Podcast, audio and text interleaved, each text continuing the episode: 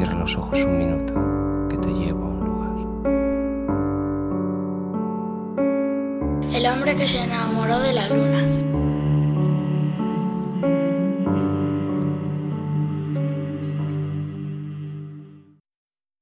El segundo bloque de la Luna 364 tiene como protagonista las canciones llenas de poesía, llenas de un universo tan especial como las que nos va a traer Sofía Comas.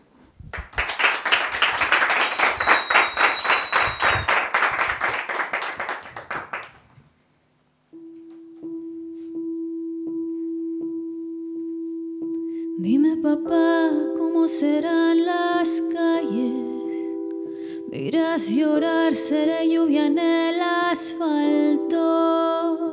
Dime papá, ¿cómo será Madrid? Montreal o Nueva York, dime si seré capaz de huir.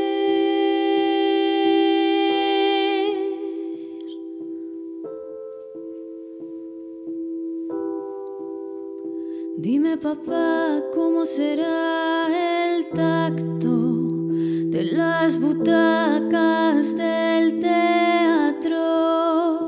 Dime papá, ¿cuál será el los libros que tú abriste y que ahora voy a cerrar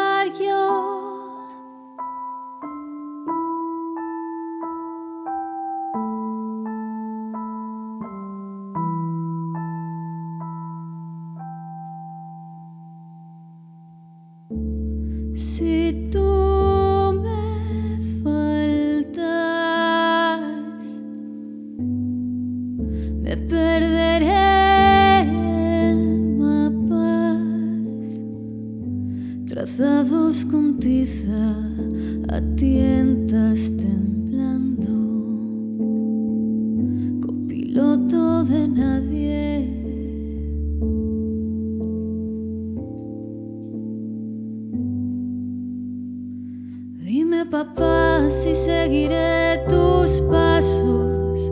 En los paseos de antes del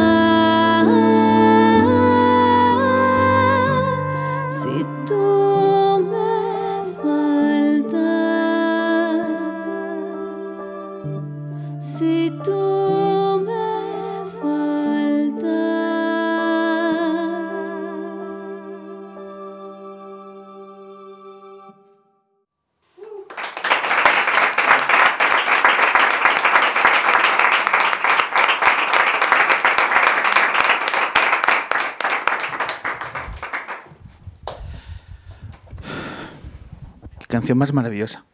Gracias. Y bienvenida. Encantada. Sofía Comas, bienvenida al hombre que se enamoró de la luna. Eh, es que esta canción me vuelve, me vuelve muy loco, Sofía. Qué bien, qué Y- bien. Y, y qué bien ha sonado, ¿no? Estaba, ¿no? En la parte final digo, qué bien suena Headbanger en la- dentro de las canciones de La verdad, es Sofía. que, la verdad es que sí, ¿Tú ¿eh? también lo has Sí. sentido así? Sí, sí, sí, sí. Me estaba mía. dando como gustillo. Yo, yo creo que lo hemos notado todo, decir, ostras, la que está liando. ¿sabes? Y solo la, prim- la primera canción. Bueno, que para nosotros es un placer, Sofía, tenerte en nuestro programa. Eh, eras uno de los grandes nombres que teníamos esta temporada, a ver si lo podíamos conseguir. Y mira, ha sido todo muy fácil. Dentro de una agenda, yo creo que está siendo bastante intensa porque te hemos visto también este fin de semana. Eh, has estado en eventos interesantes. Eh, Sí. Cuéntanos tu experiencia. ¿En dónde has estado este fin de semana? A ver, este fin de semana he estado en, en el Teatro Lara, eh, de invitada de Levo ayer, Ujú. bailando En y el- cantando.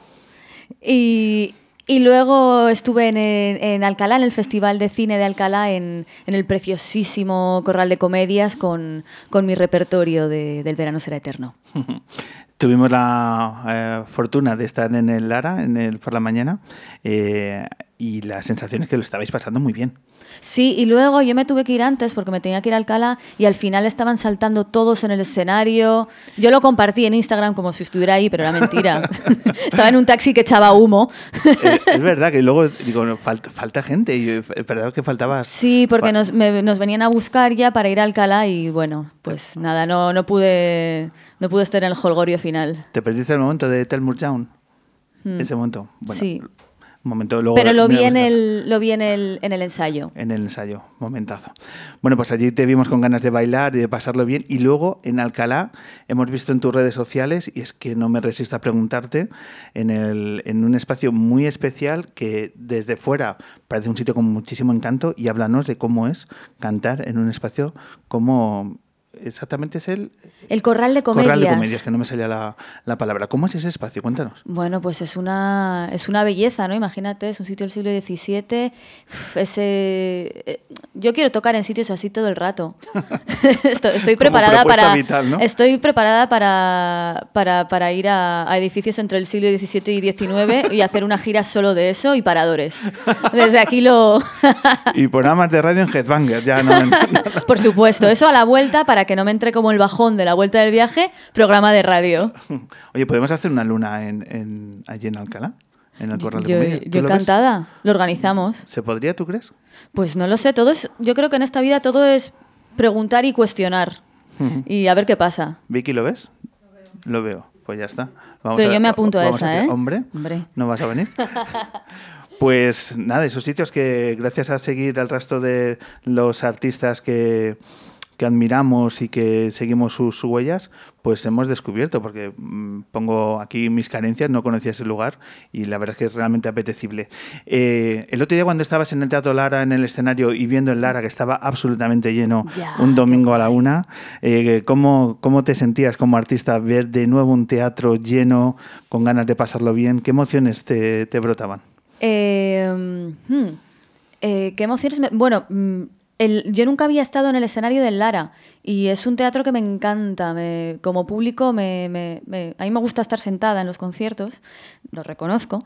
Y, y bueno, es un, es un espacio muy, muy bello como público, entonces me hacía, me hacía mucha ilusión eh, pisar el escenario y me, hacía mucha ilusión ser invitada por, por Miguel, ¿no?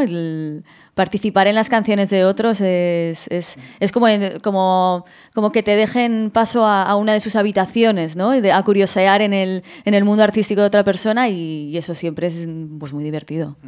Ver un espacio lleno, eh, ya las agendas de los músicos empiezan a, a tener noticias que compartir. ¿Tienes la sensación de que ya se está reactivando, que el mundo de la música vuelve a coger fuerza? Desde tu perspectiva, ¿cómo estás viviendo esta vuelta al... Hmm. A mí me pasa una cosa, que yo siempre quiero más. Entonces, supongo que hasta que no esté con la lengua colgando no siento que es suficiente, tanto, tanto como artista como, como, como público. Siempre que puedo voy a, voy a todo lo que puedo, creo que, que es una manera muy bonita de aprender. Entonces, nunca me es suficiente. Eh, me alegra que se esté reactivando y me hace cuestionarme algunas cosas, com- como por ejemplo si las condiciones van a ser adecuadas para, para, el artista, si vamos a, a, utilizar esta bonita excusa de que todos ahora somos pobres para, para hacer que nuestras vidas sean más paupérrimas. Entonces, bueno, con un poco con intentando tener los pies en la tierra y sobre la marcha y ambicionando todo lo que se pueda. ¿Noto cierto pesimismo a la hora de hablar de las condiciones? Eh, bueno, bueno, no, no, pesimismo no, porque si fuera pesimista no me levantaría de la cama, ¿no? Uh -huh. Pero, pero bueno, creo que, que, somos un país muy maravilloso, pero que cuidamos la cultura de una manera un, tanto deficiente. En esos ejercicios de cuidado, voy a aprovechar que en el día que estamos grabando eh, este, esta luna, eh, bueno, pues está arrancando el primer congreso para visibilizar, con el nombre de la ola que no cesa, visibilizar eh, el papel de la mujer en la industria de la música. Eh, te he leído eh, ideas interesantes acerca del papel de la música en el mundo de la música electrónica, uh -huh. el papel de la mujer, perdón. Eh, ¿Tú cómo lo ves? Eh, con la que está cayendo, con el momento de la crisis, ¿cuál es el papel que está jugando la mujer en la industria, ya no solo de los que estáis en primera línea uh, defendiendo vuestros proyectos y vuestras canciones, sino tú con tu experiencia, lo que hay detrás de la industria, de prensa, de eventos y demás? ¿Cómo una un boceto de idea de cómo es la presencia de la mujer en la industria musical en nuestro país? Pues más que cómo es, es cómo está empezando a ser y cómo va a empezar a ser. Eh, a mí algo que me, que, me, que me, parece muy importante respecto a, la presencia de, de, la mujer, en este caso en la industria musical, y como sería en otros ámbitos, es que, que los que van a ser los futuros trabajadores de la música en este caso tengan referentes femeninos y que esos referentes femeninos sean tanto para mujeres como para hombres, ¿no? Que, un niño pueda admirar a una mujer técnico. Eh, para mí esa es una de las claves, la verdad, y creo que, creo que estamos en, un momento muy interesante porque siempre cuando algo se hace viral o, o algo, algo se pone mucho foco sobre ello, va por supuesto que va a haber mucha morralla, pero lo importante es que estamos removiendo conciencias y que, y que estamos tomando acciones y que eso lo vamos a ver en, en futuras generaciones y ya lo estamos viendo con, con, nuestras jóvenes técnicos, ingenieras de sonido, productoras y, y demás. ¿Notas que cada vez hay mayor presencia? De... Sí, y mayor interés. Eso, eso es para mí lo fundamental. Mayor, ah, es que yo puedo hacer esto, pero necesitaba saber que podía ser esto también como mujer, porque ni siquiera a lo mejor me lo había planteado, ¿no? Una de las cuestiones que se está poniendo cada vez más en debate es la presencia de eh, grupos con líderes femeninos en los grandes festivales. Analizas los, los carteles y ves que el 85-90% todos tienen un componente masculino y muy pocos los femeninos. Eh, ¿Tú ves que esa es una tendencia muy arraigada y que va a ser difícil de cuestionar? O, cómo valoras la posibilidad de cambio en, esos carteles, que es verdad que si pones una mirada de género, la verdad es que chirría. Hombre, yo desde, desde mi ignorancia en este caso, hasta los 2000 eso era hombrelandia, ¿no? Entonces, menos, menos alguna, alguna cara visible de, de, de, mujer. Entonces, yo creo que es un proceso. Y forzar, forzar, ese, forzar ese cambio desde, desde algunas iniciativas culturales, creo que está bien porque porque para comenzar algo siempre tiene que haber un momento de, de, de ir un poquito más allá, de, de estirar un poco más el... el, el, el sí. Y, y, yo creo que poco a poco va, va, a ir habiendo un equilibrio y habrá un momento en el que, en el que digamos, ¿de verdad pasaba esto? Qué fuerte, ¿no? Como lo del PP en Valencia, ¿no? ¿Cómo, cómo, ¿cómo podía ¿cómo se ser? Esto, ¿no? ¿no? no, eso nos lo seguirán recordando de otra manera. Oye, por cierto, compartiendo buenas noticias, eh, ha sido seleccionada dentro del Girando por Salas. Sí, qué bien. Que, cuéntanos, ¿qué supone para eso ¿Qué supone eh, estar seleccionada para un artista? Pues, pues mira, como es la convocatoria extraordinaria y hay que hacerlo antes de final de año, supone decidir cosas muy rápido. Entonces, es como, eh, ¿no? cuando me lo comunicaron digo, ¡ay, qué bien! Bueno, va vamos a pensar ya qué hay que hacer porque tenemos poquísimo tiempo. ¿Y qué, qué toma de decisiones hay que hacer ahora? Pues, bueno, pues seleccionar, de, seleccionar sala, ver cómo, cómo, inviertes un poco el presupuesto que, que se te ofrece y, y, cómo lo haces antes de que acabe el año. Esto te permite girar por salas de todo el país, ¿no? En este caso, como es la extraordinaria, es solamente una sala. Uh -huh. Y entonces hay que ir contra para tomar las decisiones correctas. Claro, ¿no? claro, claro. Bueno, pues eh, y además es que son pocas las seleccionadas respecto a toda la cantidad de bandas que han Jo, la apostado. verdad es que eso me, me hizo mucha ilusión porque, claro, yo, yo soy de Madrid, ¿no? Y, y Madrid al final no sales ni en el periódico del pueblo, ni somos 800 bandas, entonces como, guau, no, no voy a salir. E- Y, es como, ay, qué bien. Desde, joder, ser seleccionada en Madrid me, me- me- me ha hecho ilusión. Ayer es que estuve bicheando eh, el- la cantidad de, de grupos y bandas que se habían postulado para el certamen y es increíble. 700 y pico, ¿no? Algo así. Bueno, qué no bien, sé. qué bien, claro que Eh, sí. Era desbordante. o sea, uno no es capaz de, de percibir la cantidad de bandas que están afortunadamente peleando para sacar sus proyectos adelante. Claro, y la cantidad de proyectos emergentes que, que- que necesitan de, de ese dinero público, ¿no? Para, para, para ser posibles, para poder arrancar. Y que crean que es posible. Porque yo creo que una de las cosas peores que ha tenido esta crisis de la pandemia es la gente que diga, mira, ya con esto, ya es que sí que es imposible. Hombre, O sea, van cayendo, yo creo que es como, como las trincheras. Sí, pero por lo menos esa tentativa de decir, venga, que, que el sistema vuelva, que la rueda vuelva a girar y que en la medida posible eh, los grandes eventos también tengan espacio para proyectos medianos y pequeños, para que Mm. todo el mundo vaya metiéndose en la rueda, yo creo que sería también eh, una muy buena noticia Vamos para a el ver, sector. oja- ojalá, ojalá. La verdad que ahí estoy un poco, ¿sabes? Como mirando con, con la, con la manita en la mejilla a ver qué pasa. Eh, háblanos de, de tu disco, El verano será eterno, un disco que hiciste hace ya un tiempo, Sí. que lo presentaste en otro tiempo y que le estás dedicando todo el tiempo y todas las ganas posibles porque nace de una situación personal sumamente especial. Pues la verdad es que es un proyecto que, que lleva a mi lado ya... Yo empecé a componer las canciones en 2018, ¿no? Entonces lleva, lleva, a, mi lado, lleva, lleva a mi lado bastante.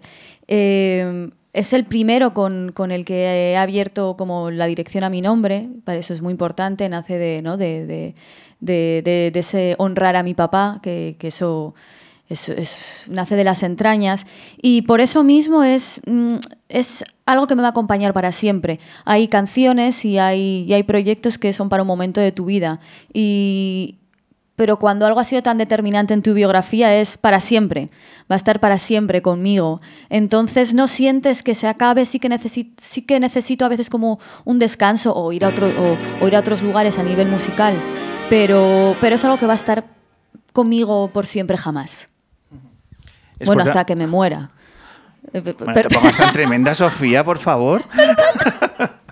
Bueno, es un proyecto que entiendo que te ha servido casi a nivel, eh, no sé si la palabra es terapéutico, pero que te ha permitido exteriorizar eh, un mundo de emociones que yo creo que has podido canalizar a través de la música y que bendita sea esa oportunidad.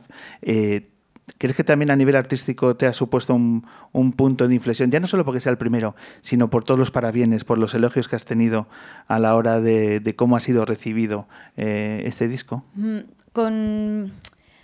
A ver, con respecto a los elogios, creo que me que puede suceder. Puede suceder más que con los elogios es cuando haces un proyecto o una canción que, te encanta. eh, tengo un primer momento de euforia, en plan, joder, qué guay está, ¿no? Y luego, Dios mío, va a ser la última. Ent- Entonces, con, con lo- con los elogios, eh, creo que, bueno, es interesante para ver cómo definen tu proyecto los otros y, y- a, qué lugares de, su imaginario les lleva. En ese sentido me, me- me interesa mucho y me, y me da, y también te da fuerzas, ¿no? Porque dices, mira, si esta persona cu- cuya opinión respeto mucho le parece que, que está muy bien, bueno, pues tal vez pueda seguir haciendo cosas que están muy bien, ¿no? Creo que hay, hay que tomárselos hasta ahí. ¿Pero qué expectativas ponías a la hora de iniciar tu carrera más, más personal? Mm, pues yo, yo funciono bien con, con los deadlines. eh, yo lo presenté en el, en el FIAS en, en 2019 en Teatros del Canal y era, era, un, era un espectáculo, tenía una idea escénica detrás. Y, y las expectativas era hacer posible ese espectáculo. Una vez que concluí el espectáculo y, y era convertirlo en un disco, es más objetivos, ¿no? Más que expectativas, porque las expectativas son peligrosas. Creo que, que- que es más práctico pensar en objetivos que en, expect- en expectativas. Y de cara al corto medio plazo, ¿cómo te, lo, cómo te planteas? ¿Cómo eh, te orientas en los próximos meses? Pues mira, es que estoy ahora haciendo el disco nuevo y hoy tenía sesión de producción y nada, estoy con todo el proceso de, composición, producción, mezcla, todo a tope a la vez. Eh, ahí estoy. Entonces ya estoy en, estoy en, otros mundos también. ¿Cuándo verá la luz el nuevo disco? Eh, seguramente en septiembre y habrá, habrá adelantos antes. Esa es una cosa que, mira, ya que lo sacas, eh, no sé si se agota demasiado el producto que no digo, por, no sé cómo lo vas a plantear, pero eh, los grupos que sacan una canción un mes, el siguiente toca otro, el siguiente otra, y ya al cabo de los cinco meses te sacan el disco, ya empieza a rechinar. Lo dejo ahí encima de la mesa. Hmm. ¿Cómo lo ves tú? Claro, fíjate, yo ahí no, no, no, no, tengo una opinión muy interesante y muy formada, porque, porque hay un objetivo detrás de eso que, que, que sabrán, sabrán, bien, sabrán bien los sellos. Eh, y desde mi punto de vista como, oyente, eh, consumimos singles. Bueno, generación TikTok, ¿no? Eh, tiene que ser algo rápido. ¿Cómo hacer que tu proyecto, que tu producto, ¿no? Llamar, llamar arte producto tampoco me gusta demasiado. ¿Cómo hacer que eso perdure? Eh, en mi caso me gusta replanteármelo, reformularlo, ahora es un espectáculo, ahora voy a hacer con estas mismas canciones una colaboración, ahora lo voy a llevar a disco, ahora en el directo va a ser de esta forma, ir, ir haciendo que, mude de piel. Yo creo que puede ser una manera con la que hacer que, que, los proyectos en los que tanto tiempo y tanto amor inviertes puedan, puedan durar, ¿no? Es que vamos a llegar a un momento en el que lo más rupturista va a ser sacar el disco un día, toma tus 12 canciones y va a ser como eh, un ejemplo de punto de inflexión a la hora de, acercar un disco. Es, bueno, son los mundos un poco diferentes ¿no? que nos tenemos que adaptar. Eh, Sofía, nos quedan dos canciones por disfrutar y claro, como vuelvas a generar en un momento como el que has generado antes, aquí se va a liar una cosa muy, muy especial. Eh, ¿Qué tienes en mente para estas dos canciones? eh, que tengo en mente de, hacer. ¿qué vas, a, vas a tocar? Pues voy a tocar eh, Silencio en el Nido, que es una canción que saqué este año y, y estaba en el proyecto pero no estaba en el disco. Y para el directo la reformulé y me, gustó mucho y dije, pues la, voy a grabar. Y justo había conocido a Sheila Blanco al poco tiempo y dije, oye, ¿la cantas conmigo? Y me ha estado acompañando en, los directos, tanto sola como cuando voy a dúo o a trío. Y después voy a cerrar con, La Avenida, que es eh, la canción que cierra el disco y la canción que yo le llamo la escala de grises, porque es después de atravesar un proceso de duelo, es, es esa sensación con la que te vas a quedar por muchos años, ¿no? Con, e, ese recuerdo que, que, va, que va mutando, que parece que va, que va viendo tras una neblina, ¿no? de la persona a la que quieres, pero, pero en realidad no es una neblina. Y es esa, esa, sensación con la que tienes que convivir, ¿no? con el recuerdo de alguien que no se erosiona, pero que sientes que sí. Entonces fue una canción muy especial de hacer. Pues todo tuyo, este rincón de Headbanger, el rincón de Sofía Comas en el día de hoy.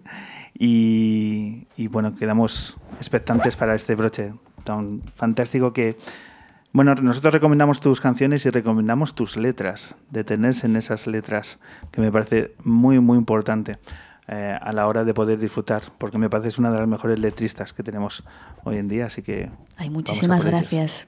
Amo las palabras, así que agradezco mucho lo que has dicho. Venga, pues el broche final de esta luna, dos canciones más de Sofía Comas.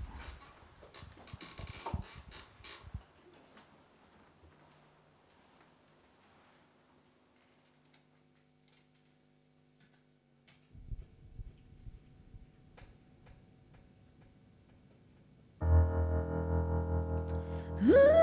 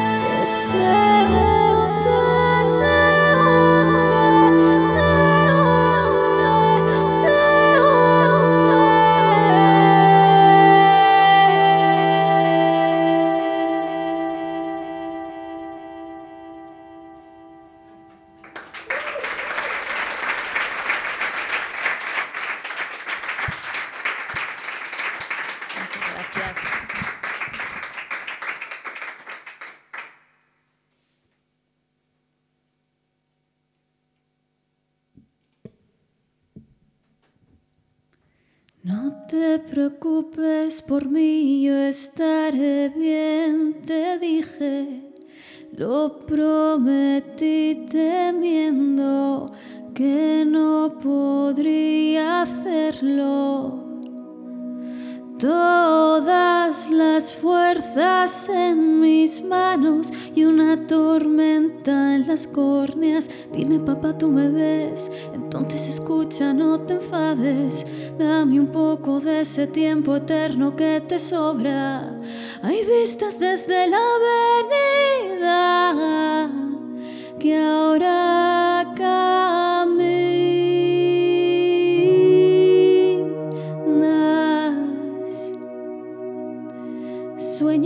contigo y alzas tu copa sedienta de vida. Soy como un junco doblado, sangre sin venda que frene su salida.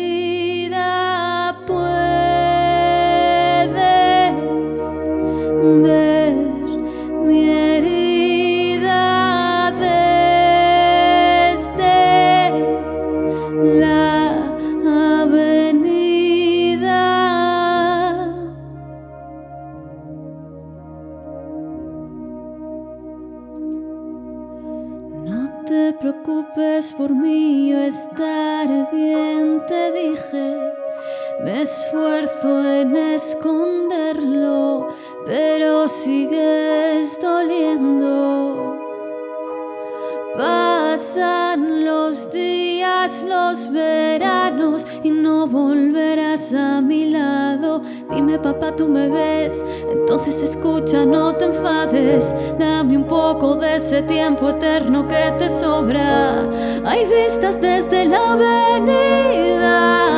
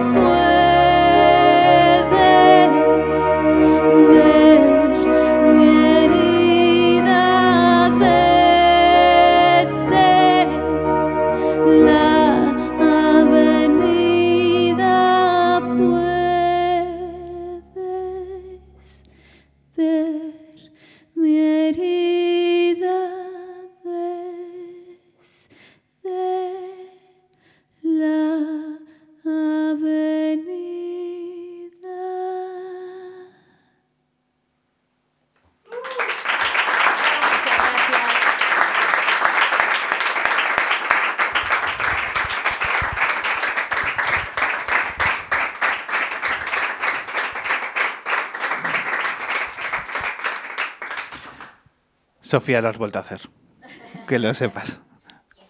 Mil gracias por estos minutos y por traer tu música tan maravillosa a nuestro programa. Te lo agradecemos mucho. Y como tal, dejadme también el último medio minuto del programa para agradecer a quién, a mi equipo, a Manuel Granados, que es quien nos hace los carteles en redes sociales, a Rebeca Mayorga, con su cámara de fotos, Daniel Llévana, nuestro técnico, y en tareas de producción, Vicky Cantos. Un servidor, Pablo Loriente. Nos vemos en la siguiente luna. Como siempre, ha sido un placer. Hasta la pronto.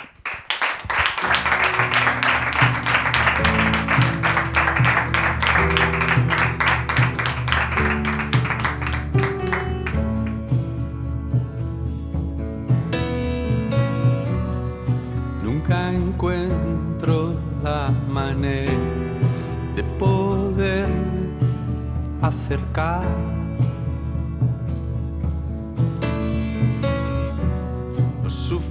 Suficiente para quedar en su mirada animal.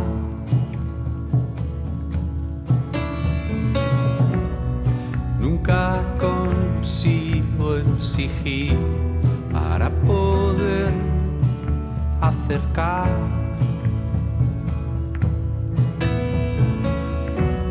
Siempre hago algún ruido, que les acaba por asustar. Y se escapan veloces como ocasiones perdidas y el cielo ha dibujado formas